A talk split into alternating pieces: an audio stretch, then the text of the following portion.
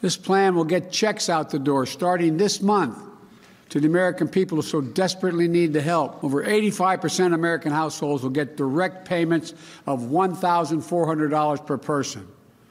For a typical middle class family of four, husband and wife working, making $100,000 a year total, with three kids, they'll get $5,600. I mean, with two kids, we'll get $5,600 and will be on the way soon. All right, everybody. I'm Logan Allec. I'm a CPA, and this is my update for Saturday, March 6th.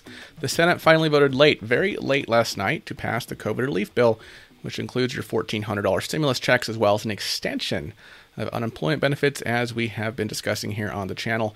The bill passed in a 50 to 49 vote, basically on party lines, but as you might expect from the reconciliation process, there are some unexpected obstacles along the way. So let's get right into it.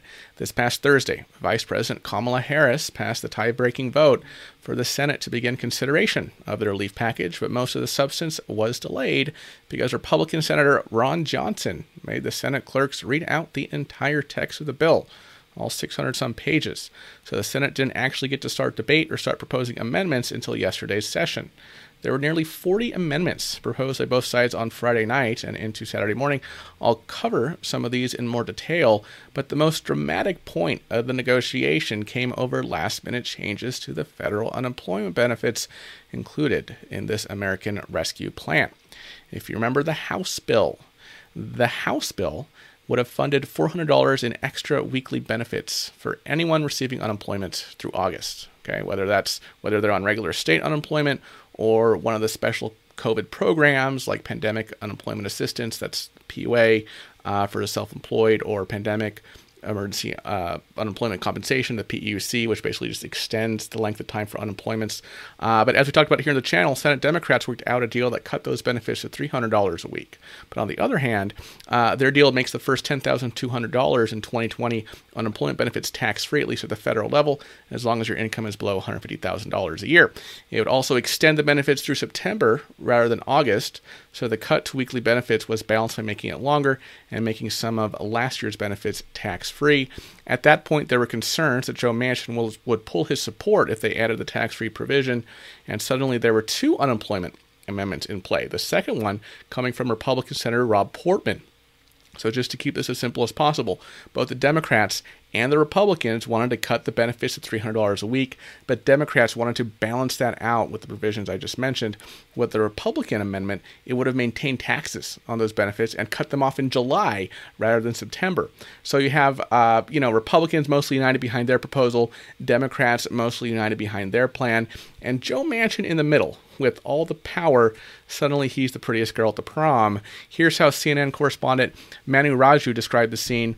Manchin is getting a lot of interest from his fellow Democrats. Democratic Senators Jon Tester, Kyrsten Sinema, Catherine Cortez Masto all were huddled around him. Then Manchin walked over to talk with Senator Rob Portman. The concern over Manchin is why action is now stalled in the Senate. This issue held up the bill for several hours yesterday. Both sides were trying to get their votes together at the last minute, and considering how long the Democrats had to prepare for yesterday's session, it ended up being a lot more dramatic than I expected. Portman's amendment actually passed first in a 50 to 49 vote. Joe Manchin plus 49 Republicans voted in favor of that plan. Alaska Senator Dan Sullivan had to leave for a family emergency, so the Republicans were one short for most of the night. But with Manchin on board, they were still able to get their amendment through. After that, Democrats cut yet another deal with Manchin to supersede the Portman amendments. They basically kept the proposal I outlined before, except now the federal unemployment benefits would only run through September 6th. So they essentially spent hours negotiating just to move the unemployment expiration date from the end of September up to September 6th. But ultimately, they were still able to get through the entire process last night. Another successful amendment later on extended relief for federal contractors through the end of September, and that one passed 93 to 6 with broad support from all but a few Republicans. All right, so that was the most important set of amendments proposed yesterday, but as I said, there were many others on both sides although all but a few were rejected in the Senate. For example, Republican Senator Mitt Romney proposed an amendment that would block funding from school districts that participate in a Chinese Communist Party backed Confucius classroom program. Susan Collins proposed an amendment that would replace the entire stimulus package with her $650 billion plan, and Ron Johnson proposed over 100 amendments, including proposals to cut funding for pretty much everything that was included in the stimulus bill. On the other hand, Bernie Sanders forced the vote on the $15 minimum wage, which I mentioned yesterday, failed 42 to 58. Maggie Hassan got 51 votes for an amendment requiring schools to set up a plan to transition to in person instruction after receiving federal funding through the stimulus bill. And Jon Tester, a Democrat who supports the Keystone Pipeline, proposed an amendment that would have authorized construction without a presidential permit if it had passed with 60 votes. So, in the end, there were a lot of proposed changes, only a few were actually agreed to, and other than the unemployment provisions, they mostly ended up voting on the same bill at the end of the night that they had taken up at the beginning of the day. And it was a very late night. Senators were arguing on the floor until around 4 a.m. in Washington, and they finally approved the reconciliation bill in the middle of the night after over 24 hours of voting. As I said, unsurprisingly, it came down to party lines, a 50 to 49 vote, with Republican Senator Sullivan not voting due to his family emergency. Chuck Schumer said, A new day has come, and we tell the American people help is on the way. The bill is broader, deeper, and more comprehensive in helping working families and lifting people out of poverty than anything Congress has seen or accomplished in a very long time. So, what are the next steps here? Obviously, now the bill goes to the House for approval. And early this morning, Schumer's counterpart in the House, Steny Hoyer, released a statement laying out the timeline for this bill to get back through the House of Representatives.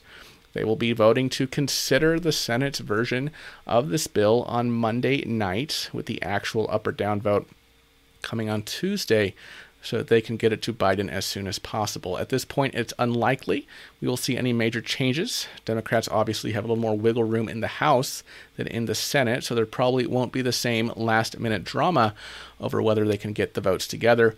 Of course, I don't want to speak too soon. This is Washington, right? But now that the bill is through the Senate, I would say that the biggest obstacles for the stimulus are now behind us. So I want everyone to enjoy their weekend, take a deep breath. Joe Manchin can no longer hold up the relief bill, and hopefully the House will get this bill through smoothly next week. If that's the case, then Biden should be able to sign it into law before the Democrats' kind of self imposed deadline of March 14th, which again is when federal unemployment benefits start to phase out under the last stimulus package. And yes, this morning, Joe Biden said that stimulus checks will go out the door starting this month. As usual, I'll be here tomorrow, 9 a.m. Pacific, 12 p.m. Eastern Time uh, with a video on what to do with your taxes if you are the victim of unemployment fraud. And then, of course, later in the day, I will be doing my daily political and stimulus update. I want to thank you all for watching to the end. I'll see you next time and have a wonderful, wonderful Saturday. Bye bye.